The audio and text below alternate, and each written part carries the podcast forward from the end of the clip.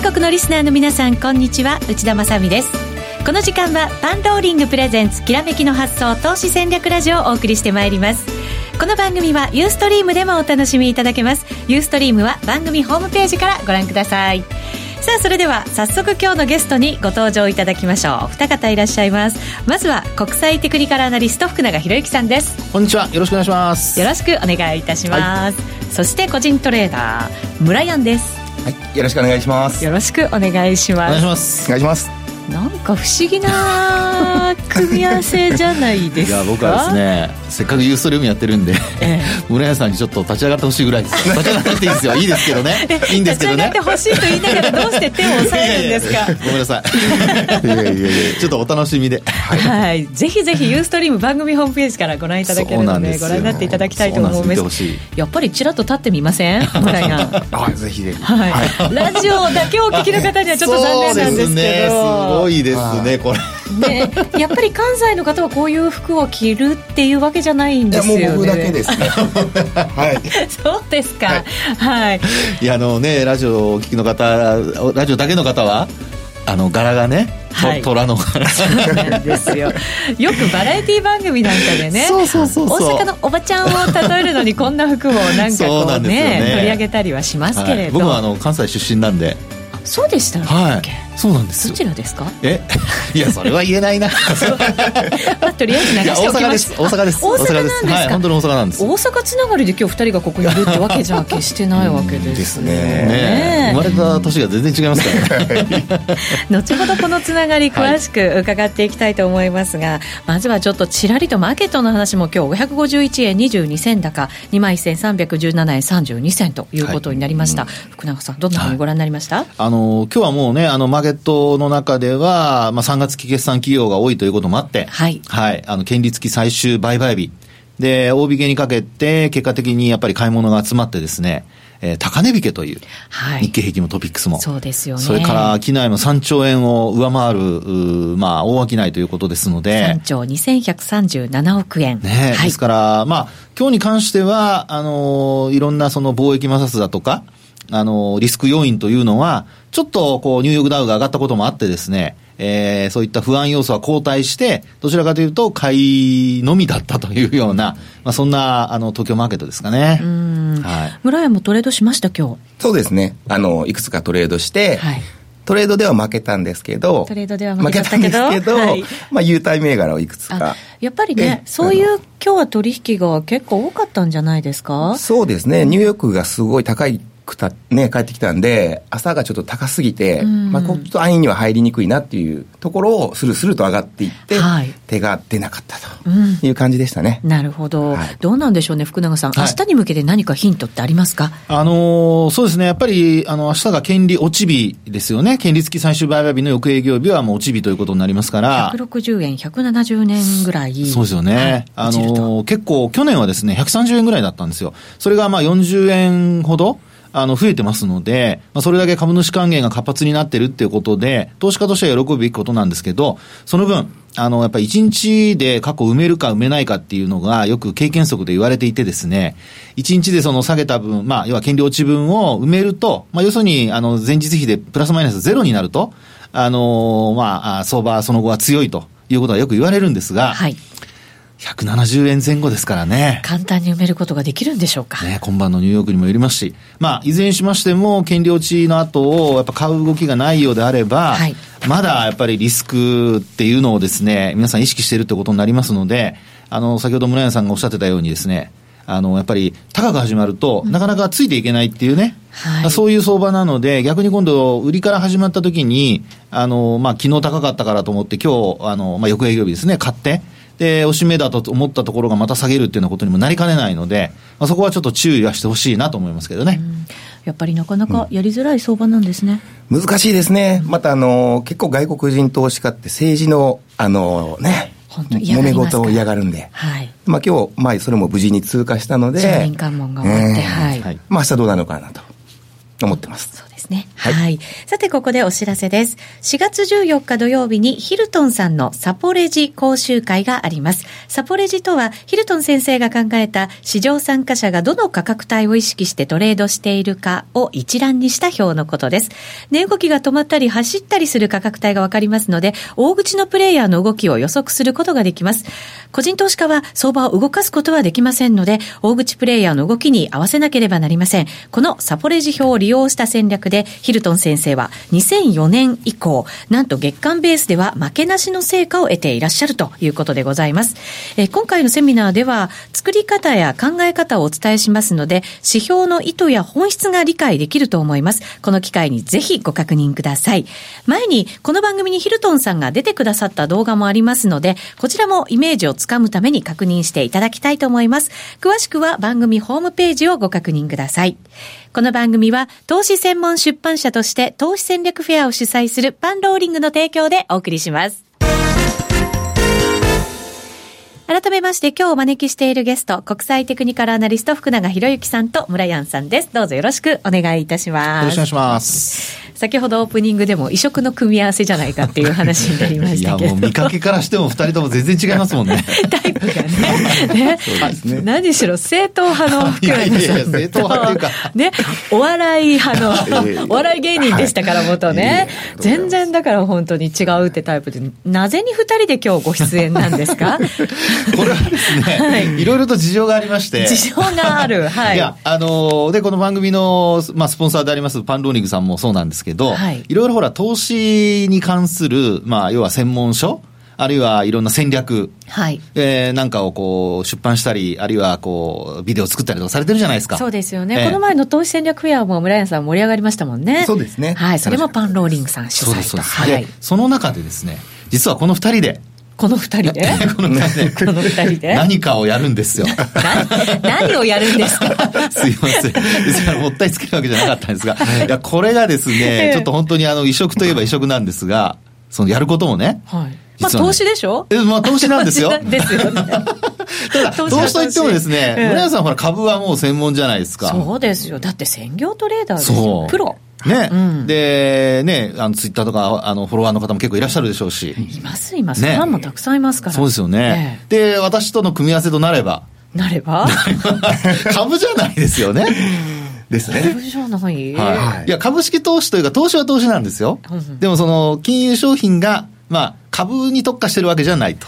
福永さん、テクニカルってイメージしかないしかないかなまた、内田さん、すぐ本音出すからね。ポロッと出ちゃいましたまあ、そんな憎めないところありますけど。テクニカルでもないってこと？だって、ブライアンのテクニカルはね、きっと駆使してると思うから。そうです。もうその辺はですね、あの、ちょっと置いといて。置いといて。置いといて。今回は、なんと、はい。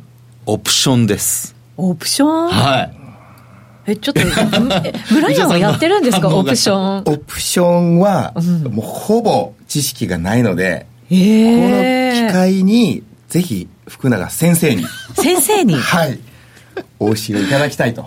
先生言いましたか？いやいやいや、ちょっと手を挙げて、やってきました。そうなんですね。じゃあ、はい、福永先生に、村やんが教わる体で、そうそうです、そうです、そうです。やると、やるんですよ。でですね、これあの、今日の番組もそうなんですけど、これからそういったその、まあ、えー、ビデオになるか、あるいはオンデマンドになるか、いろいろまあ方法はあるんですが、二、人でですね、いろいろ、あのまあ、数十分のあの、作品を作りまして。映像を撮って。映像を撮って。はい、で、皆さんに、あの、見ていただこうと。なるほど。で、創始の勉強していただこうというのをこれからやるよというので、この二人の組み合わせ。ね。ねそうです。関西同士の組み合わせですから、まあ映像で見ながらきっと笑いもあり。そんなハードル上げないでくださいよ、一粒も二粒も三粒も美味しい感じの映像きっとね、作ってくださるんでしょうけど。持ってかないで。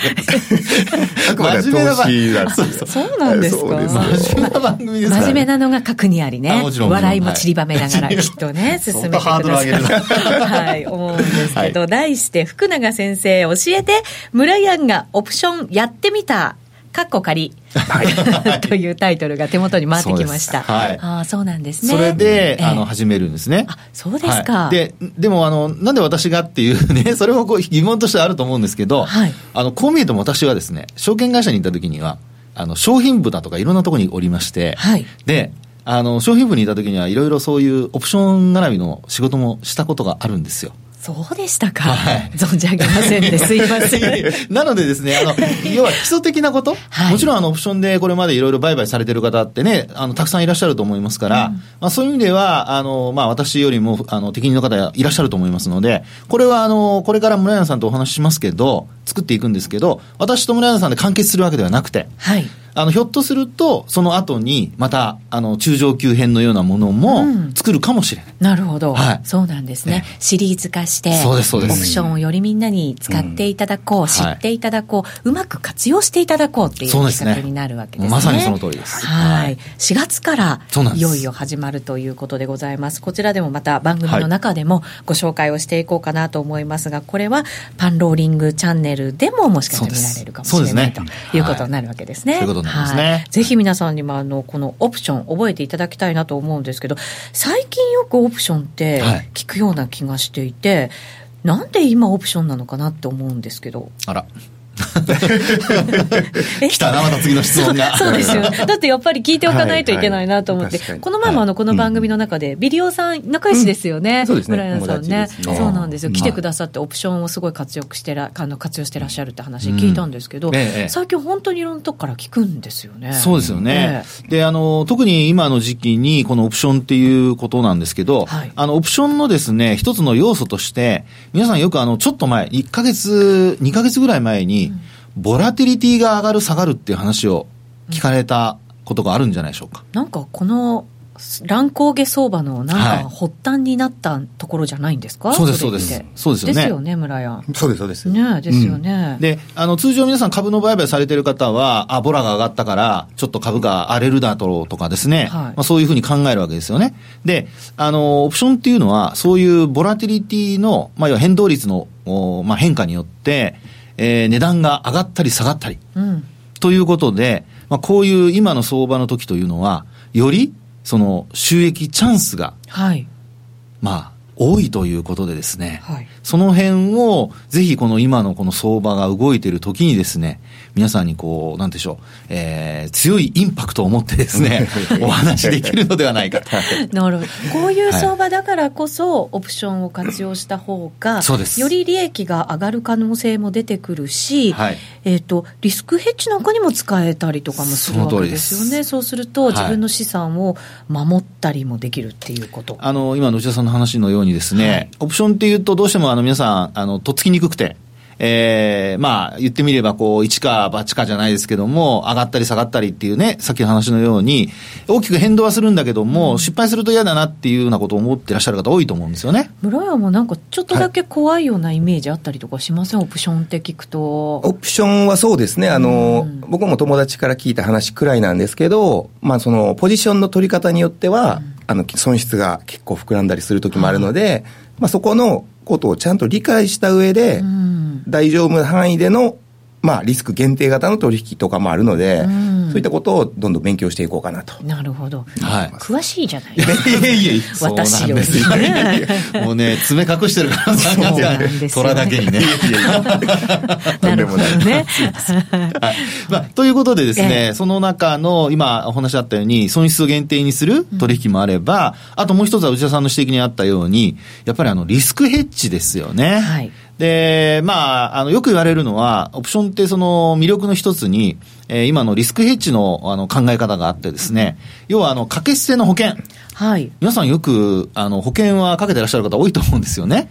生命保険とか あと自動車保険とかね。とかね。ね大事ですよ、はい。大事ですよね。大事です。で、その中で、よくこのオプションは、そういった掛け捨ての保険に例えられてですね、はい、要はリスクがあの高まりそうな時に買っておくと、まあ、その分ですね、あの、まあ、どういったものを買うのかにもよるんですけど、えー、まあ、あの、損失を相殺してくれたりとかですね、うん、そういう、あの、ことができる金融商品なんですよね。はいうんですので、まあ、今後その番組の中で、あるいはそのチャンネルの中でですね、あの、いろいろとそういうところを詳しくお話をさせていただいて、はい、もう本当にあの、初心者の方から活用できるようにしていただけるように頑張りたいなというふうに思ってます。うん、なるほど。はい。村ヤンも使っちゃうかも、みたいな。いやいや、それは。私でもわかるように。マストでしょうね。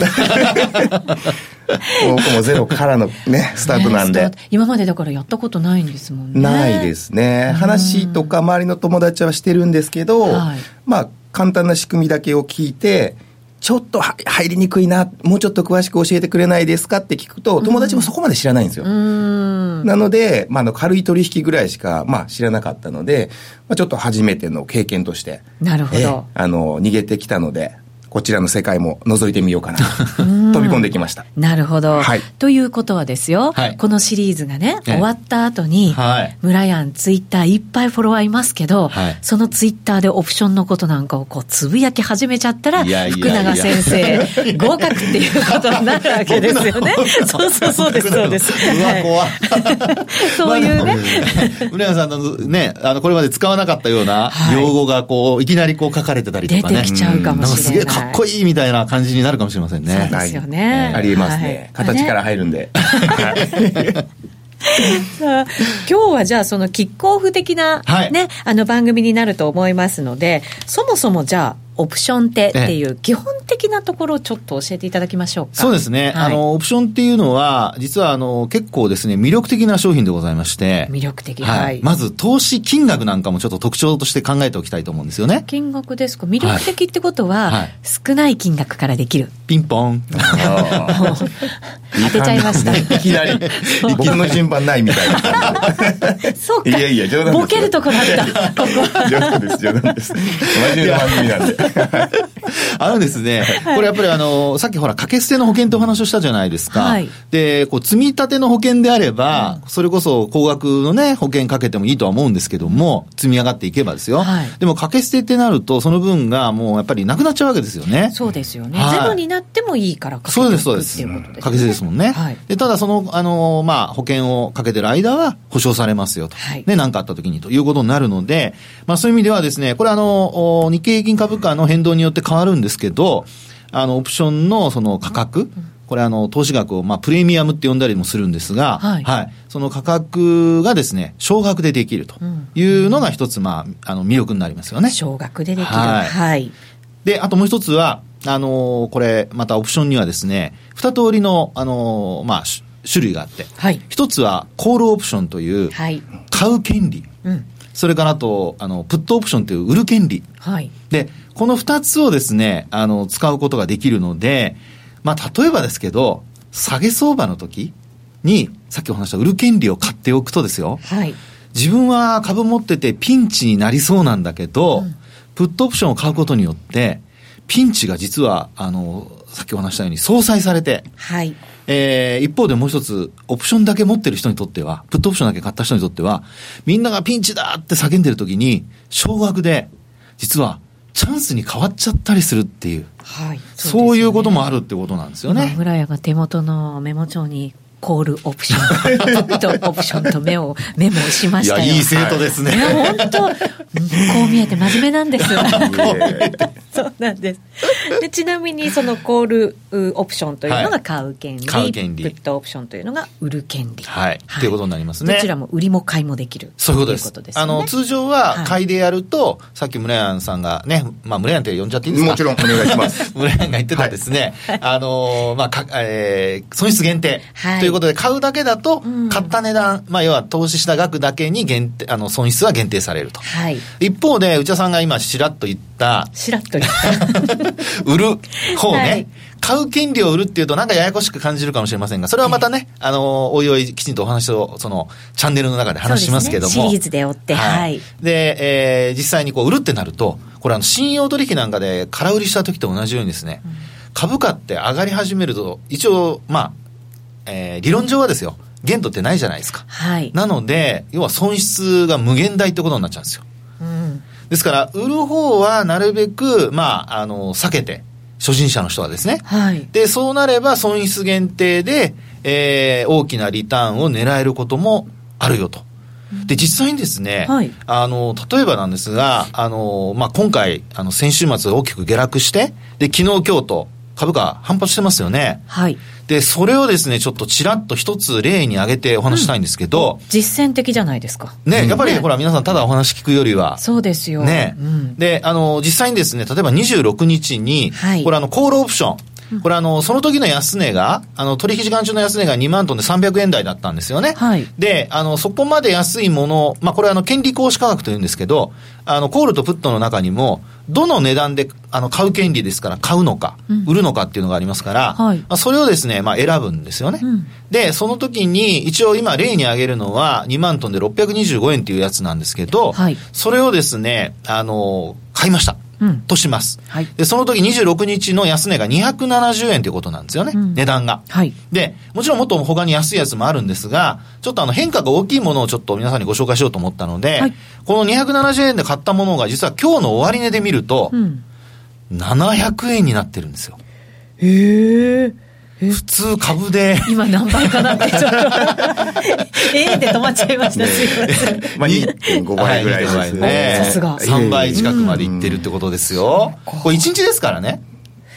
これすごいですよね、はい、あの個別株がそんなだって3倍近くになるのって。だってストップ高ストップ安あるじゃないですか。そうなんですよ。日にちかかるじゃないですか、はい、かかりますかかります。ね。で必ずそうなると思う。まあもちろんオプションもそうですけど、はい、へえそんなに早くはい値段って変わっちゃうんですね。そうですね。で、これはですね、あの、オプションのそのもう一つの特徴になるんですけど、さっきお話したボラティリティですよ。はい。あの、これ、ボラティリティって一般的に呼ばれてるんですが、オプションの場合には実は二通りあってですね、うん、IV っていうのと、はい、それから HV。というのがあります。はい、で、IV っていうのが、これはインプライドボラティリティと言われるもので、うん、もう一つ HV というのは、これヒストリカルボラティリティと言われるものなんですね。はい、で、ヒストリカルボラティリティの方からちょっとお話をしますと、これはもう過去のあの、ボラティリティの実績値です。で、これを毎日、まあ、株価と同じようにこうつけて、まあ、出てくるということになります。で、あと、インプライドボラティリティっていうのは、これは、あの、マーケットが、こう、大きく変動すると、その、取引時間中でも上がったり下がったりするっていう、うん、オプションそのものが、まあ、よく言われるのは秘めているボラティリティっていうことが言われるんですよね。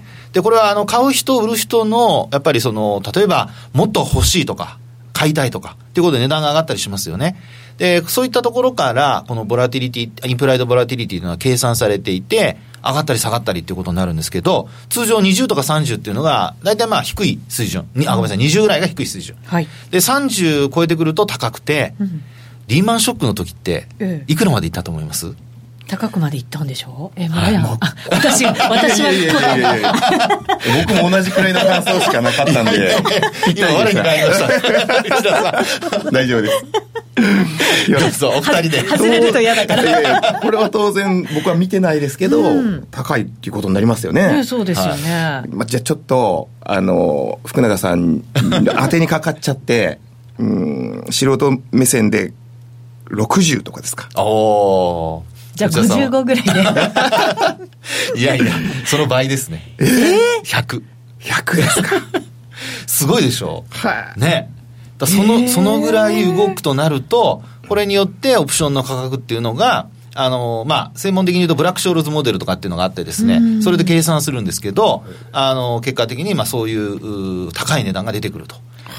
はあなので本当にさっきからお話しているそのピンチをチャンスに変えるっていうところで、はい、本当にあの、まあ、えー、それまで損していたとか、そういう人たちが、これあの、スペキュレーションだけしちゃダメですよ。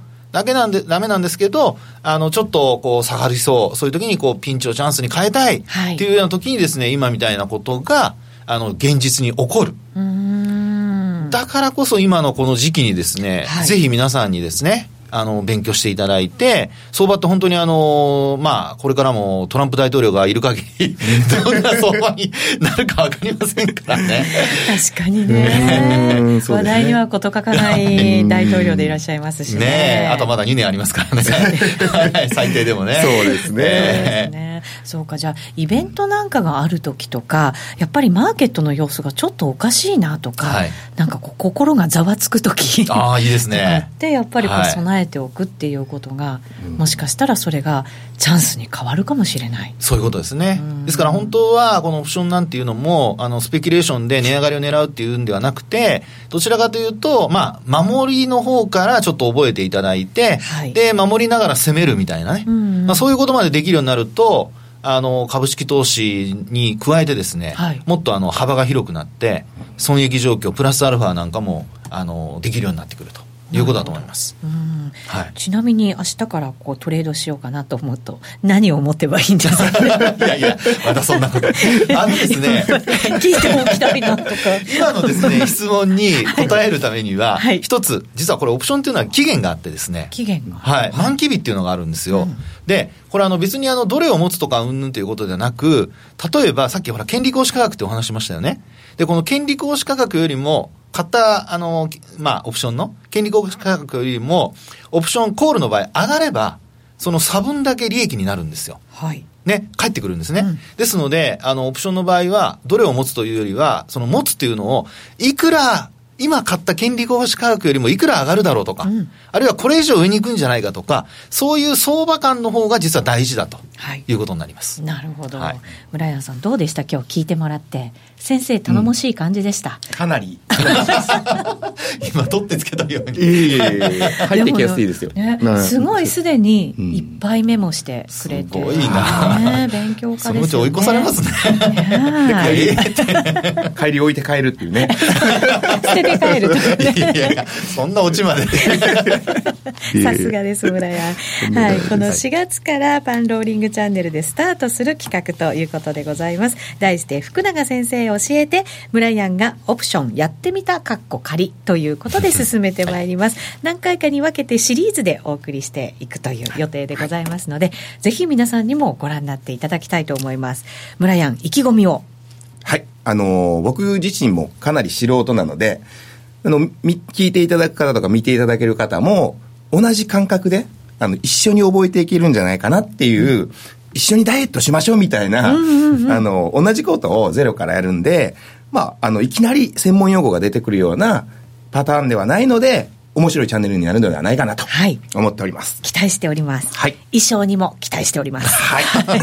それでは、福永先生も意気込みを。意気込みですね。はい。あの、本当なるべくわかりやすく、あの、本当に、まあ、専門用語をなるべく使わずに、まあ、もちろん覚えていただくには、あの、越したことはないんですけどね。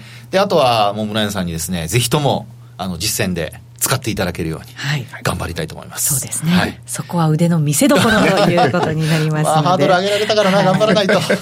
ぜひ皆さんもパンローリングチャンネル4月からもご愛顧いただきたいなと思います。えー、今日は村やんと、そして福永先生にお越しいただきました。ありがとうございました。さてそろそろ番組もお別れのお時間が近づいてきました。ユーストリームでもこのお二方にお話引き続き伺っていきたいと思いますので番組ホームページでぜひ皆さんご覧になっていただきたいと思います。そしてここからもう一つ番組からのお知らせでございます。放送時間がお引越しすることになりました。来週からこのじこの番組はえー、4月3日火曜日からですねマーケットプレスの中に移動しまして放送時間は午後2時30分からの30分間の放送ということになります。もちろんユーストリームや延長戦もご用意してお待ちしておりますのでぜひ皆さん4月3日からも火曜日はこの番組ご覧になっていただきたいなというふうに思います、えー、ただし時間が2時30分からの30分ということになります、えー、ザラバの放送内マーケットプレスの中に移動することになります、えー、ぜひザラバ内でもこの番組お楽しみいただければと思います。さあそれではラジオの前の皆さんとはそろそろお別れとなります。それでは皆さんまた来週です。この番組は投資専門出版社として投資戦略フェアを主催するパンローリングの提供でお送りしました。